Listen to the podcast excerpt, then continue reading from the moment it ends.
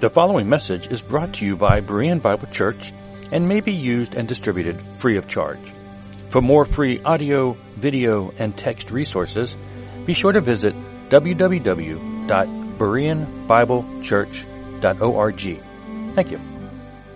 Good morning, Bereans. We're continuing our study in uh, First, Second Thessalonians this morning, and I'm actually going to finish chapter one today.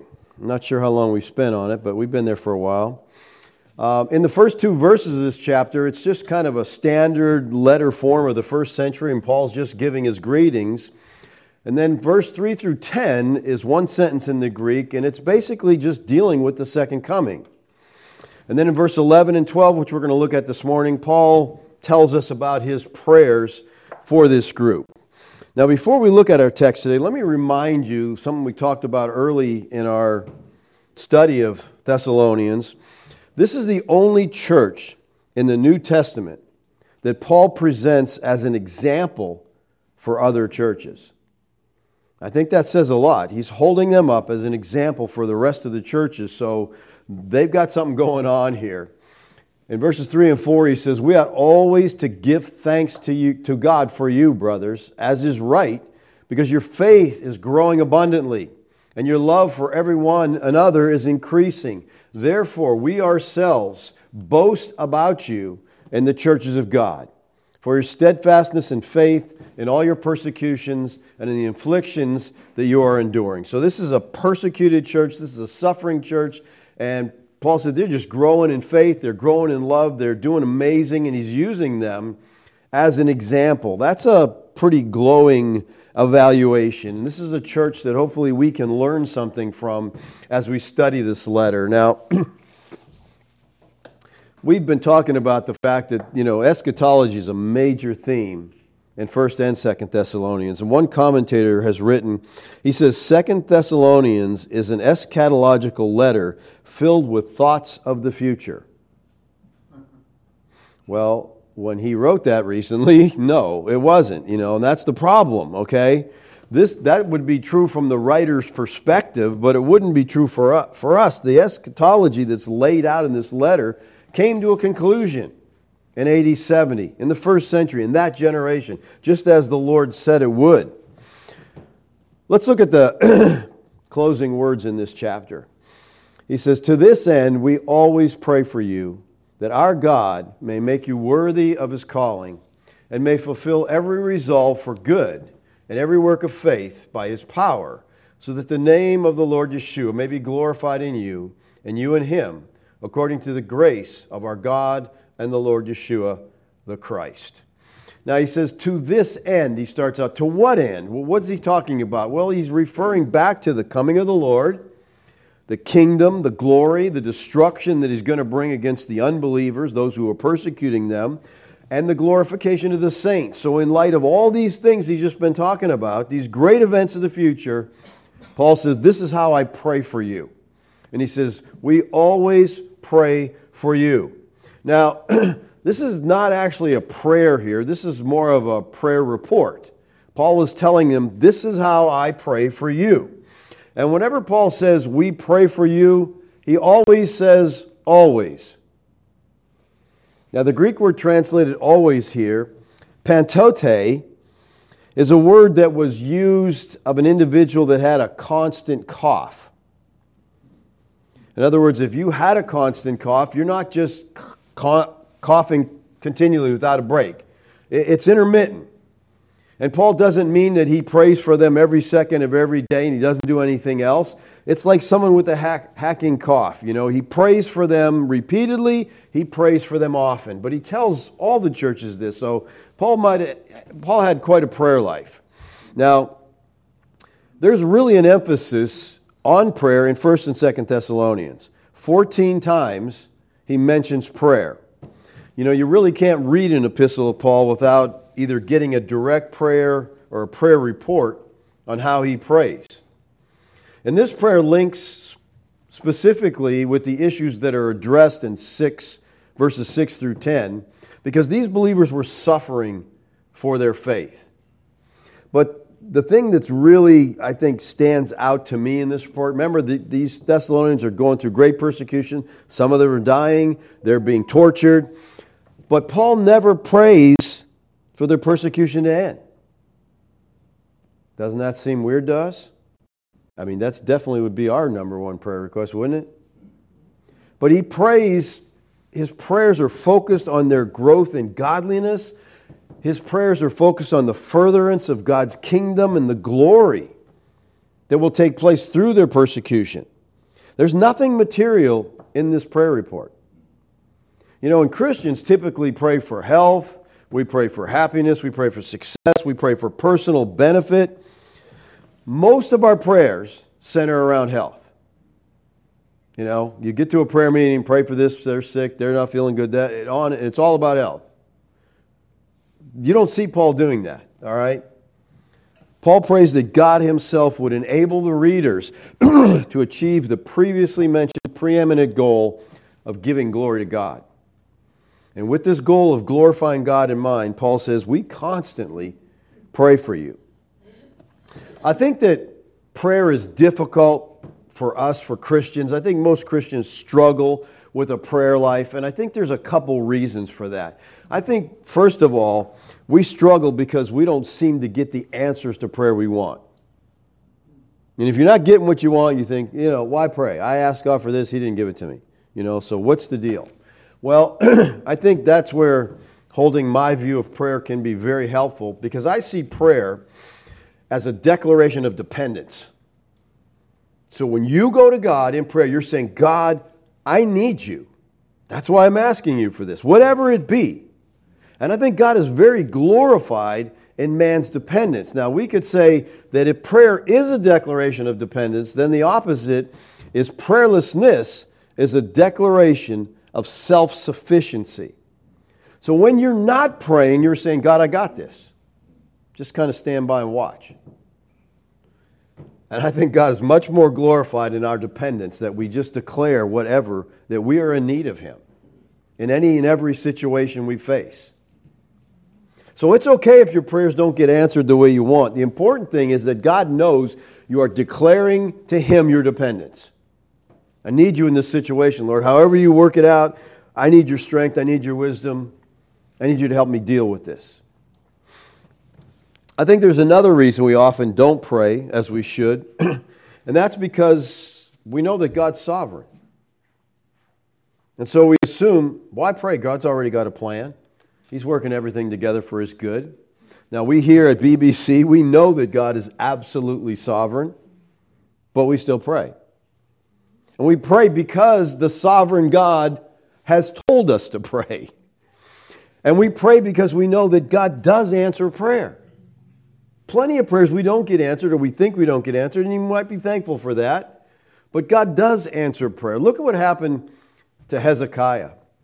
Isaiah 38. In those days, Hezekiah became sick and was at the point of death. And Isaiah the prophet, son of Amos, came to him, and he said to him, Thus says Yahweh, Set your house in order, you shall die and shall not recover. That's not a great report to hear from the Lord. You know, get things in order, you're going, you're done. Well, after that, in response to that, the king wept bitterly he prayed, he cried out to God. And before Isaiah had even gotten out of the king's house after delivering that message, God told him, Turn around, go back and tell him this. Go and say to Hezekiah, Thus says Yahweh, the God of David your father, I've heard your prayer, I've seen your tears. Behold, I will add 15 years to your life. Wow, that's good news, huh? I think Hezekiah was probably glad that he prayed. If he hadn't prayed, he'd be dead. He would have died because God said, You're going to die. But because of that prayer, God, you know, and how this all works out, okay, how the instrumentality of prayer works into the sovereign plan of God, that's above my pay grade, okay? You're welcome to try to figure that out, you know, how it all works together. But I'm committed to the fact the Bible teaches God is absolutely sovereign, yet uh, He tells us to pray, He wants us to pray, He delights in our prayer, and He answers our prayers. So it all works together, all right? So Paul tells the Thessalonians that he makes three requests to God. He says, We pray for your worthiness, we pray for your fulfillment, and we pray for your work or your service. He says, To this end, we always pray for you that our God may make you worthy of his calling. Now, let's stop for a minute and just focus on the calling here. What does he mean by that? Well, whenever you see this term calling or your calling in the epistles of the New Testament, it is reference to salvation. Now, this is not an invitation out of which we may respond out of our free will and thus take credit for our salvation. All right? It's used of what theologians would call the efficacious or effectual calling. In other words, when God calls, you respond. All right? and it is used of what God draws people to Himself through this calling. He calls them and they come. We're drawn to salvation. I think it's kind of the same terms that Yeshua used when he spoke about the drawing of the Father in John 6:44. This to me is an ungetoverable verse for Arminians. Okay? I haven't heard a good explanation from an Arminian on how you deal with this because it's a very clear cut expression from our Lord. He says, and especially if you look at the context and see what's going on here, okay? No one can come to me no exception clause there, okay? Just nobody can come. Unless, oh, there's an exception. The Father who sent me draws him, and I'll raise him up at the last day. Now, what's important here, the words he says, no one can come to me. If we back up in the text to verse 35, it says, Yeshua said to them, I'm the bread of life. Whoever comes to me will not hunger. Whoever believes in me shall never thirst. So here we see that coming to Yeshua and believing in Yeshua are synonymous concepts. They're parallel terms. Coming to Christ is the same as believing in Christ and vice versa. And this is very important in understanding this text. We could translate this no one can believe in me unless, there's an exception, the Father who has sent me draws him. Now, some people would go so far as to say, well, God calls, He invites everybody equally at all times, and you just have to respond. Well, this view really distorts the text. If this is all that Yeshua is trying to say, his words really don't make sense in the context of the discussion that's going on here in John 8. His words only make sense if the implication is that his objectors may not have been drawn, and that's why they're not responding. Now, the Greek word translated draws here is helkuo. And I've heard so many ridiculous concepts of what draws means, okay? You've probably heard them too. You know, God draws everybody. And then you, you just make the decision, well, that's fine if you're not going to deal with the language here. But the word draws here is the Greek word helkuo. And helkuo means to drag by irresistible superiority. Look it up. It's used eight times in the New Testament. And if you look up every use of that word, you'll get an idea very clearly on what he's talking about. There's a text that talks about Peter drawing his sword. Did he invite his sword to come out? Did he plead with it to come? Did he beg it to come? No, he grabbed it and he dragged it. He pulled it out. And that's what the idea here is. All right? Draw, to drag by irresistible superiority. Now he says, No one comes unless the Father who sent me draws him. This is what Calvinists, this is what the Bible calls irresistible grace or sovereign grace. Now, it's not that God drags those who don't want to come. They're yelling and screaming, I don't want to be saved. And God's you know, dragging them into salvation. That's not the issue here. It's that God makes willing by His grace. In regeneration, God gives us a new heart that includes a desire for Him. And if God gives us a desire for Christ, we're going to act according to that desire and respond. You know, we see this same idea of the sovereign call in Romans 8 29 and 30. It says, For those whom he foreknew, he also predestined to be conformed to the image of his Son, in order that he might be the firstborn among many brothers. And those whom he predestined, he also called. And those he called, he also justified. And those he justified, he also glorified. Many have called this the unbroken chain of salvation. God foreknows that means to love beforehand. It's not that just God knew, it's the idea of love beforehand. Whom he loved, he predestined. Whom he predestined, he called. Whom he called, he justified. Whom he justified, he glorified. It's unbroken. There's none lost in the middle there. Like he doesn't foreknow and predestine some and then, oh, doesn't, sorry, you didn't make it. No. This is the process. This is the ordo salutis, okay? The order of salvation. This is how God does it. That's the flow. the predestined are called to salvation they are declared righteous. They are glorified. Look at what Paul says in 1 Corinthians 1:30. He says, "Because of him, referring to God, because of him you are in Christ Yeshua, who became to us wisdom from God, righteousness and sanctification and redemption." The calling of God is an efficacious, effectual calling to salvation. God has called them unconditionally to salvation through Yeshua the Christ, and salvation is all of grace. It's of God's goodness that sinners are elected and forgiven. It's an effective call. It implies that the one who calls is responding to this, all right? He says that our God may make you worthy of this calling. So we've been called by God. We are elect. He died for his people, he draws his people. And then he says, the, the prayer that Paul is giving here is, I, I want these people who you've called, I want you to make them worthy. Now, worthy here is axiao, and it means to deem or make worthy. In the gospel, it is the grace of God that imparts worth to people in the imputed righteousness of Christ and their new position in Christ. In other words, God made you worthy when you were unworthy. All right, He did it by His grace. You didn't earn it, you didn't deserve it. So, in the position that you occupy before God, positionally, every believer is worthy. But what he's saying here is in a practical sense, Paul is saying, I'm praying that God will make you worthy. In other words, worthiness has to do here with spiritual character. That the Lord would make you the kind of person you ought to be excuse me, what he's effectively saying is he wants their lives to conform to the great theological truth that they share in Christ.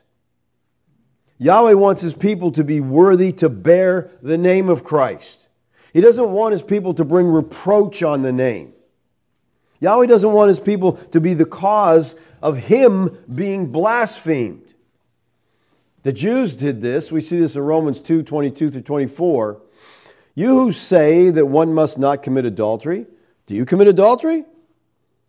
You who abhor idols, do you rob temples?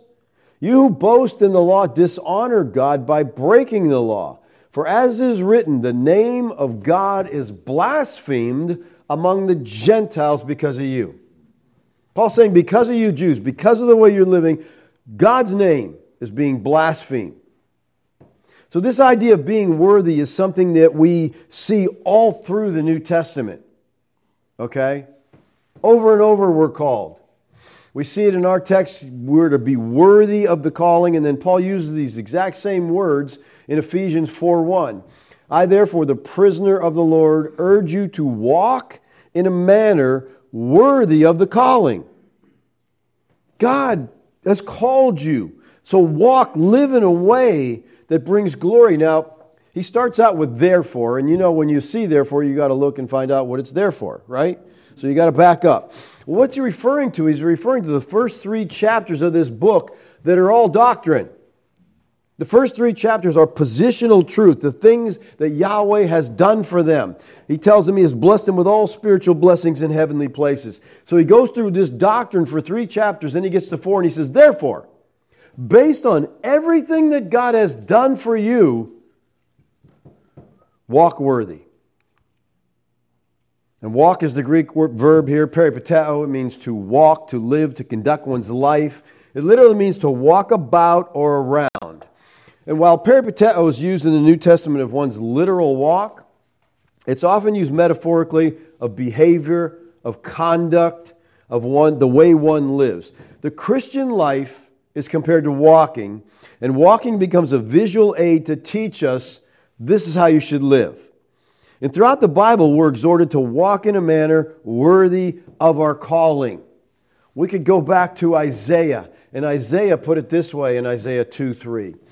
And many people shall come and say, Come, let us go up to the mountain of Yahweh, to the house of the God of Jacob, that he may teach us his ways, and that we may walk in his paths.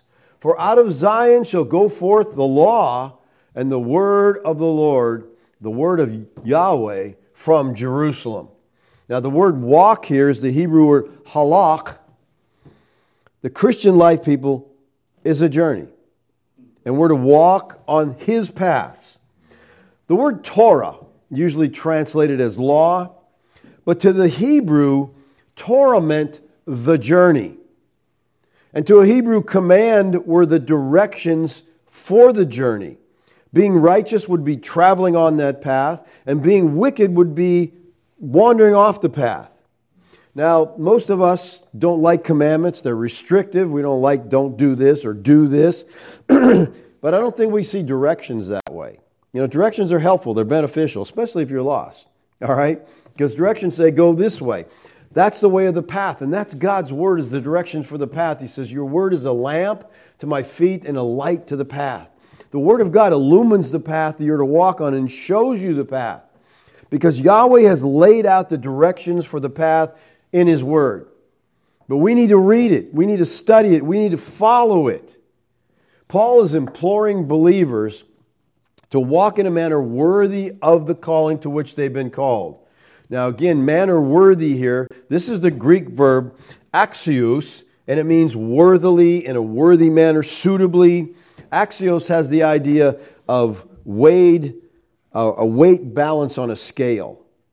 Our English word axiom is derived from it, and it simply means you have equal weight to have a balance there. The idea is on one side, you got the glorious gospel of the grace of God in us through Christ, and on the other side, you have your godly conduct that should match up to that calling, especially in loving behavior that preserves the unity of the Spirit. Now, Paul is not saying that we can become worthy of Yahweh's love and grace. All right, by anything we do. That can never happen. No matter how hard you might try, you can never walk in a manner that makes you worthy. You are to walk worthy because you already are worthy. You're just to live up to who you are. You're to live up to your calling. You're never going to earn your way to heaven. That's nothing that can be done. And the way I see human obedience is always the result of the response of Yahweh's grace. Human obedience, whatever you find it, within the Word of God is always because of the operation of the grace of God in someone's life. Over and over in Scripture, we are called to walk in a worthy manner. That's what God wants from us as Christians to live in a way that honors Him, that brings glory to Him. We're called to be His image bearers, that when people look at our lives, they see God. Philippians 1:27 Paul tells the Philippians only let your manner of life be worthy of the gospel. The gospel of Christ. So whether I come and see you or am absent, I will hear that you're standing firm in one spirit with one mind, striving side by side for the faith of the gospel. So we're called to walk worthy of our calling. We're called to walk worthy of the gospel that has called us. In Romans 16:2 he says that you might welcome her in the Lord in a way worthy of the saints. I don't know that saints is the best translation here. Holy ones would be better, okay? We think of saints as, I think of the Catholic Church and these, you know, people with halos over their heads and all this stuff, but holy ones, that's what we are, okay? And so we're to walk worthy of the holy ones because that's who we are. Colossians 1:10. So as to walk in a manner worthy of the Lord, fully pleasing him bearing fruit in every good work and increasing in the knowledge of God.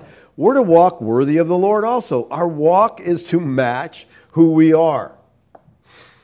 In 1 Thessalonians 2:12 he says, "We exhorted each one of you and encouraged you and charged you to walk in a manner worthy of God who calls you." Again, God called you, walk worthy of that calling. Or walk worthy of God. Now, here's what we have to understand learning to walk worthy is a matter of biblical instruction. Okay? It's not natural, it's not innate. In other words, now some, you know, people like John MacArthur think I think he thinks it's innate. In other words, you could say, boom, you're just going to always do right. I missed the boat. Okay? That ship sailed without me, man, okay? Because that's not how it worked, you know. But he just acts like, oh, yeah, righteousness is imparted to you. No, righteousness is imputed to us. It's put in our account. It's not imparted. But we're called to walk righteously. But that takes knowledge of the Word of God. Because without the Word, there's no way we know what we're supposed to do and how we're supposed to do it. I mean, the Bible makes it very clear. The Lord takes the commandments and boils down to two love the Lord your God with all your heart, soul, mind, strength, love your neighbor yourself, and then the, all the rest of the commandments tell us how to do that. Here's how you love the Lord. Here's how you love your neighbor. You don't slander him. You don't say these things, but you don't do this. You don't steal. All right? But first, we have to understand the word. That's where it starts. Let's back up in Colossians to 1 9. And so from this day we heard, we have not ceased to pray for you, asking that you may be filled with the knowledge of his will and all spiritual wisdom and understanding. So Paul says, I want you to be filled with the knowledge of God's will. That's the mind, the understanding. Now, notice what he says next in verse 10 so as to walk. Now, so as to walk is an infinitive in the Greek text, which may point to either the purpose or the result. And it seems logical that the infinitive points here to the intended result of knowing the will of God. That this clause points to the intended results, I think, stresses a vital truth. Without the knowledge of God's Word, it's impossible to walk worthy of the Lord. The intended result of the truth of God is a changed conduct. And if we're not spending time in the Word of God, and, like so many churches they're not even teaching the Bible. They're doing three points in a poem, right? Is that right? Did I get it right? That's what they're doing. They're not teaching the Word of God. And if people don't know what God's called them to, how they're supposed to live, then they, it's okay, whatever. You know? I mean, most Christians you ask will probably tell you that homosexuality is okay because our culture has accepted it. The Bible doesn't. But we don't know that unless we spend time in the Word of God, learning it, reading it. So the worthy walk that we're called to is predicated on knowledge. That's why we teach the Bible. That's why week after week I stand here and I teach the Bible verse by verse. I don't spend a lot of time telling stories. I spend zero time trying to whip you into an emotional frenzy. Okay? I don't care about that. I'm not trying to pump you up. I'm trying to teach you, all right? I want to teach the principles of the Word of God because if you've got that, you can be victorious in life because you know what the Word of God says. And that's why I'm constantly, constantly encouraging you to read your Bible. Read it day in, day out. Every year you should go cover to cover through the book. You know how many Christians there are that have never read the Bible? And you know what's really weird? They all have an opinion on it. A book they never read, but they got opinions on it because they heard somebody else talk about that book. Okay? You need to read it. You need to delight in it. You, you get to know your Lord as you spend time in the Word of God. We're to live consistent with what we know with what we teach, what we preach, what we believe. That's called integrity. You live out the principles. And I think as a church, we're losing all credibility today because we say one thing and do another. We live one way and preach another. We need to walk worthy of our calling, or we destroy our effectiveness and we just become a group of hypocrites. And that's what most people think of the church, you know, because you got people like Swaggart who would stand up and Jimmy Swaggart and rant and rail against adultery while he's doing it, while he's committing it, you know. And we need to remember this, people. The only Bible some people will ever see is the one demonstrated by our lives. And when you say you're a Christian, they're watching you. I guarantee you they're. You know why they're watching you? Not because they want to learn. They want you to mess up so they say, uh-huh, see, you know better than me. You say you're a Christian and you do this? An unknown author has put it this way. Let me give you a poem for today. We're writing a gospel, a chapter each day, by the deeds that you do and the words that you say. Men read what you write, whether faithless or true. Just what is the gospel according to you? That is so true, people. Like I said, when they find out you're a Christian, they focus in on that and they just, you know, they want to bring you down to their level so they can feel not bad about not doing, you know, what they're supposed to do. And so they look for opportunities. So you really have to, you know, you really got to be on your game, people, so you can demonstrate Christ to the world we are living in. So what does the worthy walk look like? What are we called to do? Well, if you look at all the places where we're told to walk worthy, you're going to see that the worthy walk is a walk of humility, it's a walk of purity, it's a walk of contentment. Boy, that's something the American church could use, right? Contentment. It's a walk of faith. It's a walk in righteousness. It's a walk in unity, a walk in gentleness, a walk in strength, a walk in patience, a walk in love, a walk in joy, a walk in thankfulness, a walk in light, a walk in knowledge, a walk in wisdom, a walk in truth, and a walk in fruitfulness. All of these attitudes characterize our Lord Yeshua, and they should characterize his disciples. Bottom line is what John says in 1 John 2 6. Whoever says he abides in him. Do you say you're a disciple of Christ? You say you're a follower of Christ? You ought to walk in the same way in which he walked. That is a high calling, believer. But that's our calling. Bottom line, we're to walk like Christ. We're to respond to situations like he responded. We're to act the way he would act. How do we know? How do we learn how Christ lived and act? The Gospels, okay? We see his life in the Gospel. You see him responding to people, you see him reacting to things. Read the Gospels. Learn who your Lord and Savior is. Now, of course, he's shown throughout the whole Bible, but I'm saying in the Gospels, you see him walking this earth and doing things. All right, the second prayer request of Paul is that he may fulfill every resolve for good. This is a pretty cool little statement. Fulfill here is pleroo. Pleroo can mean accomplish, make effective. It can mean control. It can even mean bring to completion or finish. And the word resolve here is eudokia, and it means good pleasure, desire, will. It's used mostly of God's will, but also of people, but it's only used of the regenerate.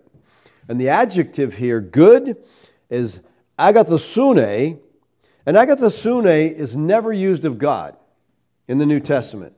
It is used exclusively of human conduct. All right? The idea in this little phrase here is that God would fulfill your life circumstances. In your life circumstances, He would fulfill every holy longing that you have. All right, He's going to fulfill. In other words, these people are living for God. They're being persecuted, but they're honoring God. They're growing in faith. They're growing in love. He says, May God fulfill every resolve that you have for good. May He meet every longing of your heart. The psalmist put it this way Delight yourself in Yahweh, and He will give you the desire of your heart. Now, most people want to skip the first part. They want the desire of their heart, but their delight's in Yahweh. People, when you're delighting in Him, when He is your delight, He gives you the desire of your heart because you want what He wants. You're not out for yourself. You're not trying to get it. You're delighting in Him. And I think He gives us the desire of our heart. I really believe this is one of the ways that the Lord leads us and guides us as Christians. When we delight in Him, He gives us our desires because He implants those desires within us. And He drives us through our desires. Why do you do that? I wanted to do it. I think it'd be good for, you know, a good ministry for me, whatever. You're, but you're drawn by those desires. But the main focus is your delight is not in the world, your delight is in the Lord. And finally, he says that whatever service, whatever work you're involved in would be done with power, and every work of faith by his power. You know, in an environment of social hostility, the Thessalonians could realize their good intentions, that they could carry out things that they wanted to do because God would empower them to the work they set out to do.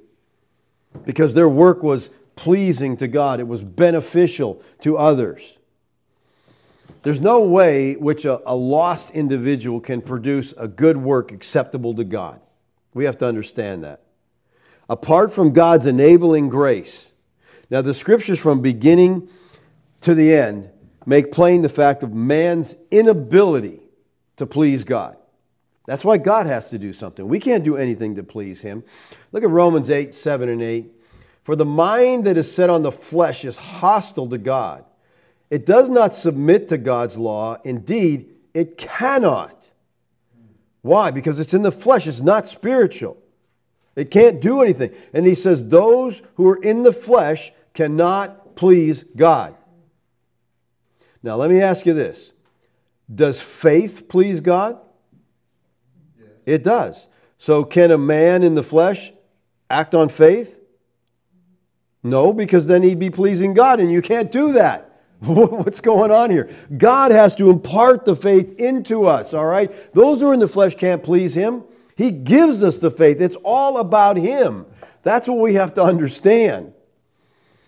Let's move on to verse 12.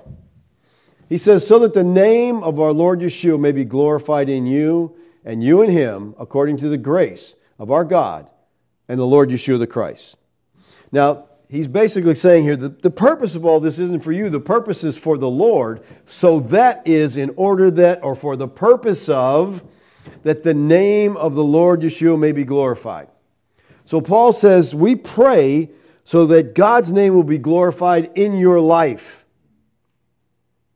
Now remember, this is eschatological. He's talking about the returning of the Lord. They're waiting on the returning of the Lord. God will be glorified in them in this situation. Now, if we go to Ezekiel 39 21, Ezekiel says this And I will set my glory among the nations, and all the nations shall see my judgment that I have executed and my hand that I have laid on them. So Ezekiel is talking about the glory seen in the people at the time of judgment, at the time of the day of the Lord. And this is eschatological, just like our text. When God comes in judgment on the unbelievers and to reward and be glorified in the believers, that's what he's praying for, that they would be glorified. Now, he says, the name of the Lord Yeshua. We've gone over this many times, but I think you understand that the name in Hebrew has a significance. Okay, it's not like us, you know, Bob, Mike, whatever. It just, you know, they're just names, they're labels we put on it. In Hebrew, the name meant something. Like Yeshua means Yahweh's salvation or Yahweh's save. That's why, to me, it's important to use the name Yeshua because Jesus means what? Nothing. It's Jesus. It's just, you know, it's, I don't know, it doesn't have a significance. It's not Hebrew, all right? And the names were symbolic of that person or his qualities. They revealed the person's fundamental character. So that name is linked. And, and when you see the word name in Scripture, you can take out the name and put in character. That's the idea. That the character of the Lord Yeshua may be glorified. Please silence your cell phones.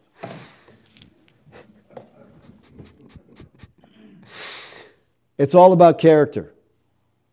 And that's why when we say, you know, we'll talk referring to somebody and they say they got a good name.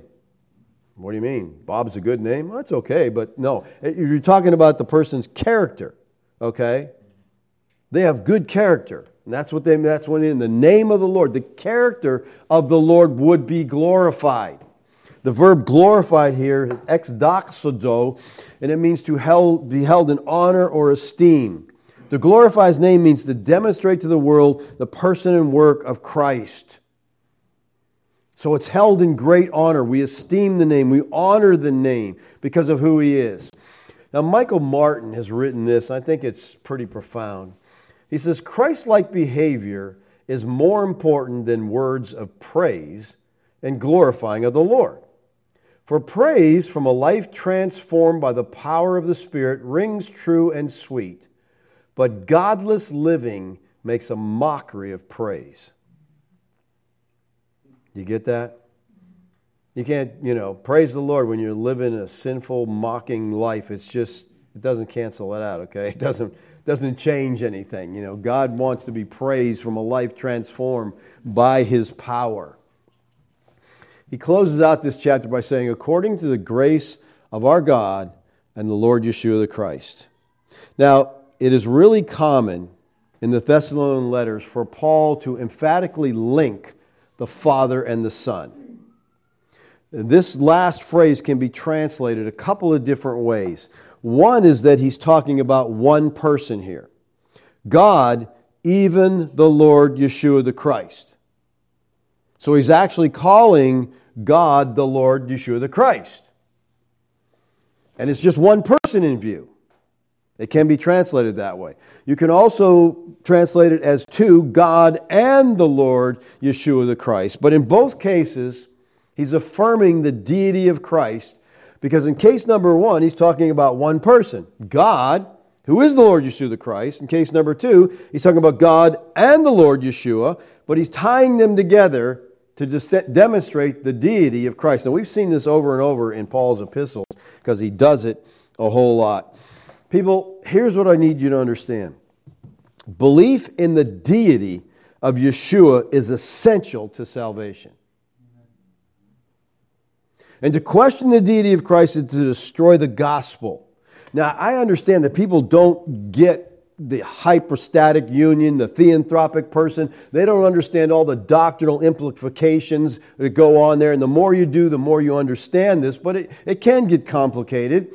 But it's we, what we have to understand is what Christ said. He put it this way I told you, he said, that you would die in your sins.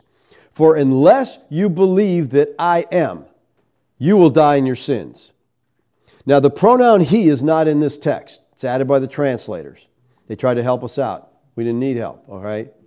Because what Yeshua is saying, unless you believe that I am, what's he talking about? He's talking, he's calling himself God here, okay? The conditional clause provides the proper object of faith. If you do not believe, and when the Greek it says ego eimi, I am. And that just takes us back to Exodus 3, where Moses said, Who shall I say sent me? And God said, I am who I am. That's what he's saying here. He's asserting equality with Yahweh himself. And he says, Unless you don't understand that I'm God, the self existent, eternal God, you'll die in your sins. This truth that Yeshua is Yahweh is taught from the very first verse of the Gospel of John.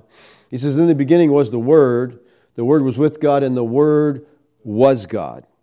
Now, this statement really couldn't be too much clearer. In fact, these four Greek words here may be the clearest declaration of the deity of Yeshua in all Scripture. And the Greek verb, again, eimi, was here, means to be or to exist, and it suggests continued existence. So the word always existed as Yahweh. Now, John doesn't say, and the word was divine, or the word was like God. He makes a bold statement the word was God. He leaves no room for anyone to see Yeshua any way less than God, the Almighty God. Yahweh.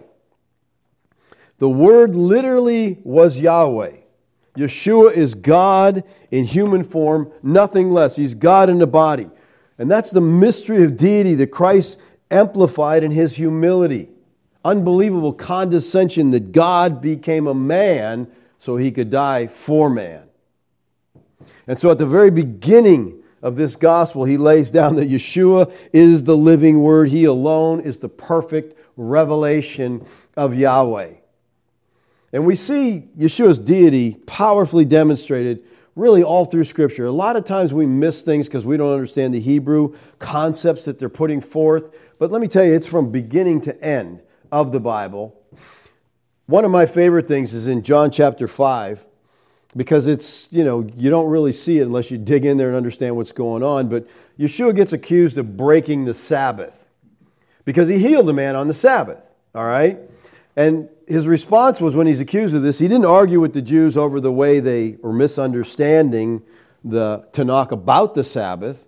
All right? He didn't say, You guys get out your Torahs, let's sit down and have a little study here, and let me show you how the Torah actually teaches about the Sabbath. He didn't go into any of that. But in verse 17 of John 5, he makes a statement that enrages the Jews to the point that they conspire to kill him. He says, But Yeshua answered them, my father is working until now, and I'm working. That's a powerful statement on the deity of Christ. You say, how? Well, let me try to explain it to you, all right? Yeshua is justifying his Sabbath healing by reminding the Jews that they admitted that Yahweh worked on the Sabbath. Okay, they knew the sun came up, they knew the wind blew, they knew the rain fell. By the way, they didn't attribute any of these things to just happening, nature or whatever. God controlled everything. To them, God causes the grass to grow. All right? He did everything. So they knew that Yahweh continued to do his work of judgment. He continued to do his work of redemption on the Sabbath. They knew Yahweh was working on the Sabbath. And this explains the violence of their reaction in verse 18 because the Sabbath privilege was peculiar to Yahweh. No one else was equal to Yahweh. So, in claiming the right to work, even as his father worked, Yeshua was claiming to be Yahweh, the I am. Now, the Jews knew exactly what he was saying. He's saying that the eternal God does his work all the time, so he is claiming to do the same thing, to work in the same pattern that Yahweh works. And this shocked and it angered the Jewish leaders, but it really shouldn't surprise us if we're familiar with the New Testament. Because as we look at the New Testament, we see that Yeshua is credited with doing the same things throughout the Tanakh that Yahweh does. He uses, you know, in some texts it says the angel of Yahweh did this, and other texts says Yahweh did this, and you're like, which was it? Yes. The angel of Yahweh is Yeshua, pre incarnate Yeshua. Yeshua is credited with creating the universe. John 1 1 through 3 In the beginning was the Word, the Word was with God, the Word was God, He was in the beginning with God. All things were made through him, and without him was nothing made that was made. That's a pretty clear statement, okay? He is the creator. Let's back up in the beginning here. He says the word here is Christ. That's what he's talking about. In the beginning was the word. That's Christ. And he uses the Greek verb again, eimi, which means to be or to exist, which suggests continued existence. At the beginning of eternity, I don't know when that is. when there was nothing else, the Word existed, just as Yahweh has. In the beginning, the very beginning, the Word was there. They said, and the Word was with God. This is, this is pretty important also, because the theological importance here of these words is that they distinguish God the Word from God the Father. See, the Word was with Him, He's with God. There's a separation there, but they're there together. In other words, John is telling us that although the Godhead is one holy, eternal God, God the Word and God the Father are not the same person. And then he said the Word was God. Now, we already looked at that phrase. The Word who was with God and is God created all things. He not only created them, he sustains them. And in Hebrews, the writer says, long ago, many times and in many ways, God spoke to our fathers through the prophets. But in these last days he has spoken to us by his Son, whom he appointed heir of all things, through whom also he created the world. So it was through the Son that the world was created. He's the radiance of the glory of God, the exact imprint of his nature. He's God. And, and he upholds the universe by the word of his power. After making purifications for sins, he sat down at the right hand of the majesty on high. You know, in one of the most remarkable statements ever said about him, it says that speaking of Christ, he upholds the universe. Now, universe is a bad translation there. The literal translation is all things. He upholds all things by the word of his power. And the word upholds here is the Greek word phero, which means supporting or maintaining. It's used here in the present tense, implying continuous action.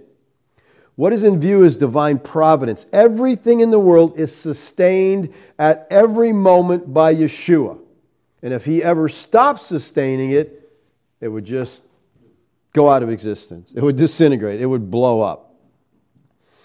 So Yeshua's claim to be doing what his father was doing shouldn't really shock us as it did the Jewish leaders. What Yeshua explained in his response to the Jews, and what we understand today under the term Trinity, is that there are separate persons in the Godhead who at one and the same time are totally interrelated, interdependent. There's not three gods, there's one God. But that one God comprises three distinct but equal and independent persons. You, just can't focus on it too long because you'll start blowing gaskets, okay? It's, Trinity is a concept that's maybe difficult to grasp, all right? By calling God his Father in John 5:17, Yeshua is claiming the status of divine sonship for himself. He's declaring himself equal with God. Now, the Son in his incarnation humiliated himself. He became a man, all right? This is now what we have to understand was when he became a man, it wasn't, you know, 90% man and 10% God or he was 100% God, 100% man. Okay, the theanthropic person, the God man, hypostatic union, God and man joined together. And in that position, he was, he says this You heard me say to you, I'm going away, and I'll come to you. If you love me, you would have rejoiced because I'm going to the Father, for the Father is greater than I. People jump on that same. See, God's greater than Yeshua. He's in his humiliation here. He's talking as a man. As a man, he said he didn't know things, he couldn't do things. Because he's living as a man. And when he became a man, he laid aside the prerogatives of deity. He didn't lay aside deity. He can't do that, okay, because that's who he was. He laid aside the prerogatives and he operated on this earth through the power of the Holy Spirit. Because he was setting an example. This is how we're supposed to live, by the power of the Spirit. But he was equal to the Father. He says in John 10:30, "I and the Father are one." Now, as a result of saying this, again, the Jews sought to kill him. When Yeshua asked for which of the many good works he did that they wanted to kill him for, they said, The Jews answered him, It is not a good work that we're going to stone you, but for blasphemy, because you, being a man, and he was a man, make yourself God. And he was God. Yeshua also said in John 14 9, Yeshua said to him, Have I been with you so long, and you still do not know me, Philip? Whoever has seen me has seen the Father. What? Why? How can you say, Show us the Father? He embodied the Father. He took on flesh. This is God. This is, this is who I am. Now, many who call themselves Christians today, they don't get this. But the Jewish leaders understood his claims. He was clearly saying that he is Yahweh. Look at 1 John 5:20. And we know that the Son of God has come and has given us understanding, so that we know him who is true. We are in him who is true, in his Son, Yeshua the Christ. He is the true God and eternal life. Yeshua is God in the flesh. And believers are called to imitate him, to walk in the way he walked. That's our calling, to be image bearers, to show the world the God who we love, the God who we serve. And I don't think this happens at a church on Sunday morning. Everybody's kind of on their, you know, church behavior. This happens in life, okay? At your job, in your neighborhood, at school, at work, whatever. You're demonstrating to the people around you the power of God by the way you treat them, by the way you respond to circumstances, by the way you handle difficulties. And again, anybody who is life is going perfectly for them and they're praising God, that doesn't impress people, okay? Sure, you got all that stuff. It's when your life's falling apart, okay? When things are difficult and you're praising God that people take notice. They're like, what in the world? This guy's life is a mess. This woman's life is a mess, and yet they continue to honor and praise God? Yeah. That's what we're called to do. You know, good times, bad times, all times. So Paul wraps up the first chapter of this letter, you know, as after he's talked all this about the second coming of Christ, to, to tell, listen, believers, there's my plan for you. Here's my prayer plan for you. I want you to walk in a manner worthy of your calling. And they were doing it already. He says that over and over throughout the letter. They were living right, and he keeps praying that they'd keep on doing that. And that they would just, you know, their desires would be fulfilled because their desires are to honor God, that God would empower them to do all He's called them to do. Believers, again, if we're going to do this, it's because we're spending time in the Word of God, learning what God wants of us. If we're going to do this, it's because we're on our face before God, asking God for the strength and the grace to live the way we know we should live.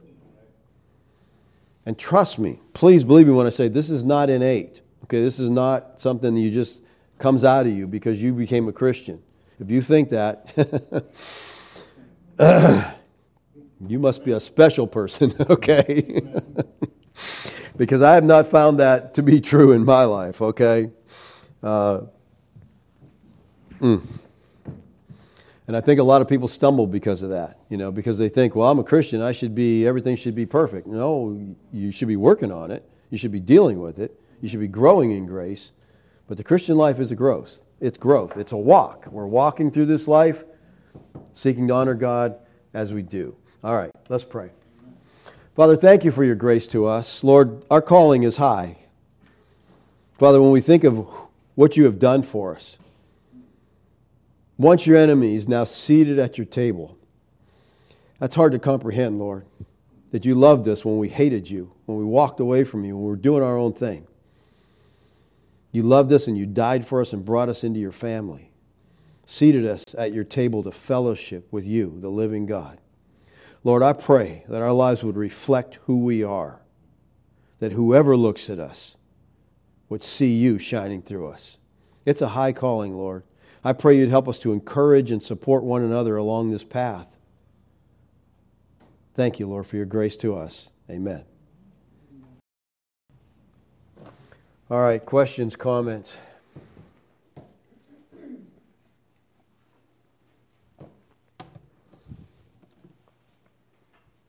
Wow, too quiet. It's too quiet for me. Yeshua, that's the uh, Greek translation, or is that literally the Hebrew name? That's the Hebrew name, yeah the Greek translation would be Jesus or no, Jesus. You know, it's and then it went from Greek to English and it just ended up with Jesus. But the Hebrew word, you know, Yeshua, the Lord saves. Yahweh saves. And that's why that name is so significant to me. It's telling you, I'm the salvation of Yahweh. Okay? And that's why he told Mary, You shall call him. He didn't say Jesus. Okay? They wouldn't have known that name. Okay. Matter of fact, before the 17th century, nobody ever heard that name because there was no J in the language. Okay. So whenever you see a Hebrew word with J, you're like, mm, there's a problem there. Okay. Jehovah is a terrible translation. Never should have been. It's it's a it's a really a mess up. Okay. So when someone uses that Jehovah, they're they're off base. That was done by a huge accident. We've gotten into that before, but Uh, Gary and Chris says, Thank you, Dave, for standing up for God's incredible word that He has preserved and given to all, all generations. We really appreciate your fellowship and look forward every Sunday morning. It's my fellowship hope, other than my number one everyday fellowship with the Lord. We love you and the church and always lift me up. Thanks, Gary. That's that's that means a lot to know that you know we are having an impact on those out there and we are providing a need. Um, it's encouraging. It really is. Uh, we got something here from Norm. He says, God has done it all. we all we are made his sons and daughters with his spirit indwelling us. Therefore, we have the ability to do what he wants. That's right. We have the ability. The power is there. We just have to operate in it.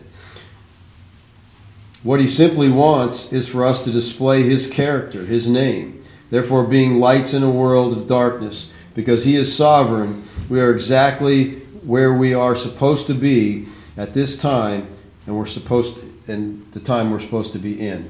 That's it. We're called to again be image bearers. Uh, I don't know who this is from. They say I look to the Word when I need to make a tough decision, especially if it's a decision that may cause me trouble. I understand that. If I know it is right according to His Word, then I can follow through with it in confidence and not worry about the consequences. Yeah, I think sometimes we get really hung up in decisions. You know, um, you know, what what do I do here, this way or that way? Well, you know, does the Bible tell you anything? Does the Bible give you any direction on that? You know, if not, I just, like I said, I do what I want. I just feel like you know, if I'm I'm seeking God, I want to do. My prayer is always, God, shut the door where you don't want me and lock it Okay, so I can't get in. I won't go that way. And I'll just, you know, if the door shuts, you just turn away and you just keep going, you know. But I, I mean, I had some kids in my youth department, and I mean, they agonized over the will of God and what it was, okay? I mean, these kids would get up in the morning, some of them, and they would sit there and agonize. Am I supposed to eat post toasties or am I supposed to eat Cheerios? I mean, and it, you know, it's sad because it came out of a heart's desire to really honor God. But I mean, they, I'm like, God doesn't care. Eat what you want to eat. Okay? It's not a sin to eat one or the other. They'll both kill you. It doesn't matter. All right?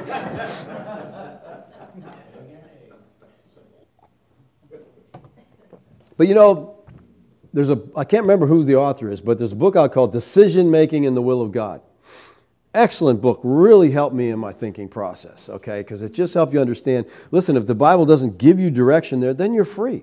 You're free to go which way you want to go because the Bible doesn't say it's right or wrong. So just make the decision you want, you know, and go that direction. It makes life a little bit easier. As a new preterist, I am wondering if the horrible state of the country is related to all Yahweh's judgment on the lack of Christ like character in the church. Well, that's a good question. I, I don't know. I, I really think it's just, this is my opinion, and it's changed over the years because I used to think God needs to judge this country, okay? Because this country's such a mess. God needs to judge it, all right? But I'm thinking now more, we got a small group that run the media, a small group of politicians, a small group that are evil to the core. But I think over the over the course of the country, I think there's a lot of people who are just decent people. And I think proof of this is, you know, they're trying to shove this tranny thing down our throat, you know, and so Budweiser makes a beer and gives it to a tranny, you know, and said they didn't they didn't market a beer with her his face on it for everybody. It was just a can they gave to him. Okay? People got so upset about that. Budweiser's now trying to give the beer away because people don't want it. You see the new commercials they made of the horse and they're trying to be pro America, we're all Americans. People say, I'm not buying it. They're done. I think good people in this country are sick of this. That's how they fight back. Okay, my wallet, you don't get any more of my money. You know? And now Ford's going down that same road. A lot of these companies are getting involved in politics this is stupid. You got to be a moron if you think this is what the country wants. The country's fighting back. David? I just wanted to share uh, a thought I had today on your statement that uh, prayerful life is our declaration that we're dependent upon God, which I know you've shared many times, but in the context today, just kind of hit me differently because you were talking about our focus should be more on how we can grow closer to God in our prayer life rather than focusing so much on the results that we get out of it for our personal needs. Right. So I appreciate that. I just feel when we're when I know in my own life when I'm going through something, you know, physical or whatever, my prayer is not heal me, Lord. My prayer is, Lord, teach me what you're trying to show me. Okay because there's something. Is there a reason for this? You know, what do I need to learn? Open my eyes. And I pray that for most people. I don't usually pray for people's healing. I pray that God would spiritually teach them through the circumstances that He brings in their life. Because that's the the important thing is our spiritual life. It's not it's not the physical that matters. It's the spiritual.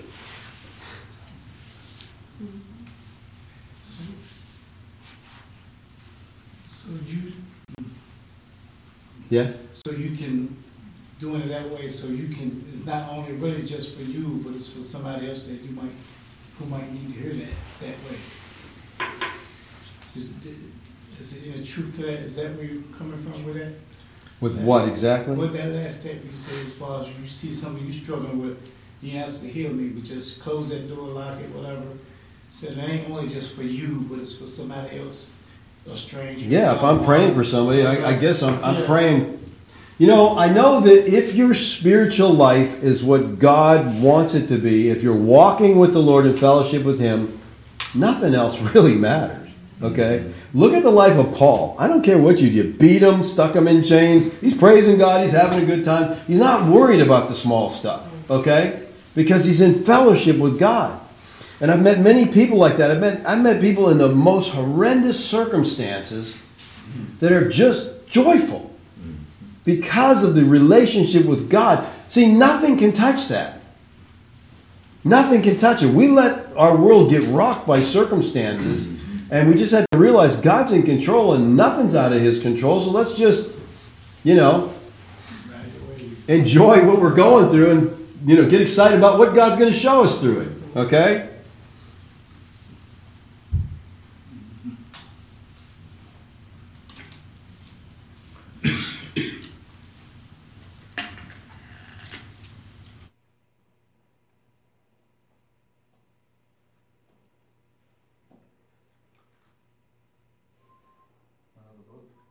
No, I just I don't understand the question. Okay.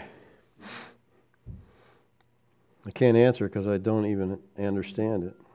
So that'd be crazy to try to explain it. I mean, try to answer something I don't know what the question is. it's nice to know the question first. All right, I, I think we get the point, believers. But you know, I don't think we can be exhorted enough to walk walk in a manner worthy of the Lord. I just don't think we. it's our job to encourage one another to do that also, and to support one another and help one another. You know, it's not always easy to do that, and I think it's especially difficult for younger people. You know, and we need other people to support us in that walk and to encourage us along that road. You know, and, and the world is just getting so corrupt now that it's just you know to me i just shake my head i'm like i can't even believe some of this stuff that they talk i can't even can't even fathom you know I watched the testimony this morning, I think it was, of uh, was a female who transitioned into a male, and she was telling of the horrors of what she's been going through physically, pain. You know, she's had. She said, "I've had 26 rounds of antibiotics to try to deal with the infection because of the operations, and you know, just she said I probably won't live too much longer." You know, just because of all I've done. They don't tell you any of this stuff, okay? They don't tell you any of this. But there's hospitals now, they're getting paid big bucks to take boys and try to turn them into girls, or girls and try to turn them into. You can't do that. You can't do it. Okay? All you do is ruin their lives. But, you know, again, this, they don't care. It's, it, there's evil, and that's why I'm hoping, you know, God's going to deal with this evil. I'm hoping the Durham report, you know, Durham's been working on this for five thinking years now. Okay, oh, let's get the report out. You know, let's, and he's telling, basically laid it all out what's going on. You know, but of course, no news, no news people are covering this. They don't want to talk about it. You know,